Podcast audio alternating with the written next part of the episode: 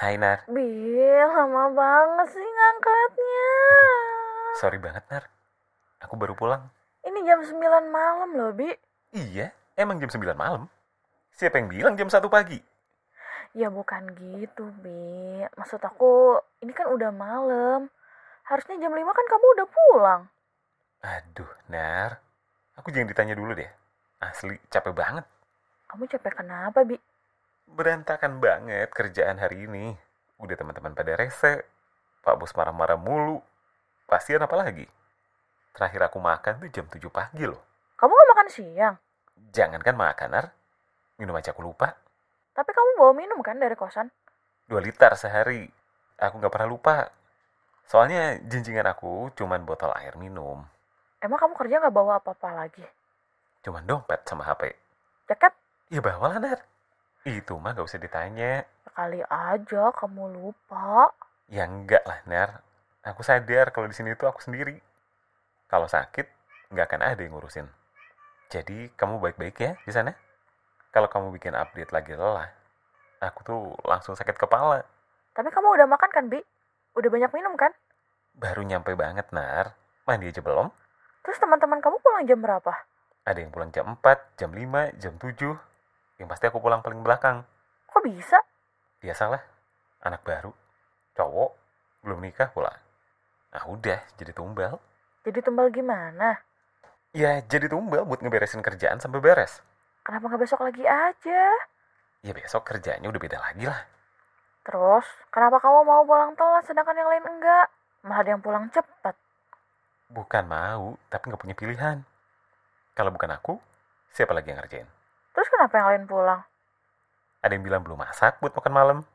Mau jemput anak, rumahnya jauh. Ya, semua alasan yang bikin aku bete awalnya. Tapi akhirnya aku juga ngerti. Suatu hari nanti, aku juga bakal punya keperluan kayak gitu. Kamu jangan sakit ya. Enggak kok. Gini doang mah, nggak akan bikin aku sakit. Cuman pusing aja. Kok ya kerjaan gini amat? Emang kenapa, Bi, di kantor? internet mati. Mati gaya coba satu rumah sakit. Emangnya kalau mati kenapa? Semua kerjaan itu pakai internet, Nar. Dari pendaftaran, di ruang pemeriksaan, sampai ke apotek. Programnya kan nyambung pakai internet. Jadi sekalinya internet mati, semuanya jadi manual. Emang biasanya nggak manual? Enggak lah, Hmm, aku masih nggak kebayang. paperless, Nar. Oh, terus gimana dong? Orang-orang jadi menolak kreatif semua. di bagian nomor antrian kan nggak bisa ngeluarin nomor. Jadi tempat duduknya berdasarkan kedatangan. Terus kalau ada yang gilirannya daftar, pada bergeser semua duduknya. Ngular aja terus. Gak pakai nomor antrian manual. Kasihan bagian pendaftarannya kalau harus manggil-manggil. Cuman ya emang di bagian polinya tetap manggil manual. Tapi duduknya udah disekat-sekat gitu. Jadi nggak ada yang nunggu jauh dari polinya. Terus rekam medisnya gimana? Kan ngetiknya di komputer. dokternya pakai kertas HVS. Terus nulis hasil pemeriksaannya di sana. Sama perawat nanti di scan.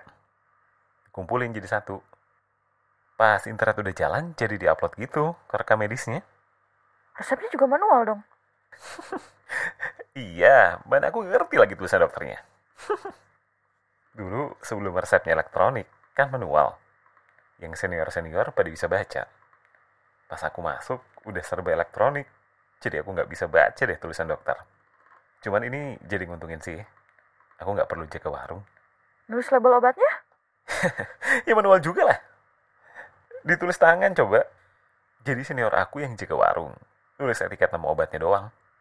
Terus dilanjutin sama aku. Aku nulis seharinya berapa kali. Sebelum atau sesudah makan. Jam minumnya jam berapa aja. Sekalian sambil pengkajian resep. Pegel dong. Ya nggak usah ditanya. Tinta pulpen aku sampai habis. Terus biar cepat, aku bikin template etiket aja. Kayak sehari tiga kali sesudah makan. Terus aku pakai kertas karbon, biar sekali nulis dapat banyak. Manggil pasiennya gimana? Pakai nama. Aku bikin pakai nomor ala-ala gitu. Ambil kertas bekas, terus aku guntingin. Aku tulis nomornya pakai spidol. Lama banget lah. Ya makanya, aku nggak sempat makan sama minum, cuma sempat sholat doang. Pasiennya pasti pada ngamuk. Kalau ada jeda bentar aja. Aku langsung jadi voiceover dadakan. Ngasih pengumuman kalau lagi gangguan jaringan. Ngasih pengumuman kalau petugas sudah full tim. Dan ngasih pengumuman lagi ngerjain resep semua. Terus bilang makasih karena sudah bersedia menunggu dengan sabar. Terus pada anteng. Iya, kalau udah ada tanda-tanda ada yang mau misuh-misuh, aku langsung ngomong. Terus kayak pada terbuai gitu sama suara aku. Aku sampai dibilang sama temanku, kalau harusnya aku ngomongnya biasa aja. Aku bingung lah. Suara aku kan dari lahir udah kayak gini. Udah biasa aja. Mereka cuma nggak biasa aja kali, Bi. Kamu kan pendiam kalau di luar. Iya juga sih. Terus yang bikin kamu pulang malam apa? Begitu internet nyala jam 4 sore, semua data di farmasi harus diinput. Kenapa nggak di-scan aja kayak bagian lain? Karena ada pengklaiman khusus ke BPJS. Jadi tetap harus diinput datanya. Dan itu yang bikin lama. Karena ibarat kerja dari awal lagi, Tapi udah beres kan? Udah nggak punya PR? udah kok, udah beres, tinggal mandi, makan, terus nonton sambil rebahan. Mau aku pesenin makanan?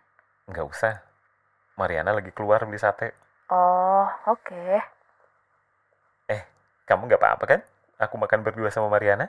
Gak apa-apa. Oke, Eh, Bi, by the way, kamu nggak nyoba jadi voiceover aja? nggak minat. Minatnya jadi apa, dok? Jadi tulang punggung kamu. Atuh, Bi, jangan digodain.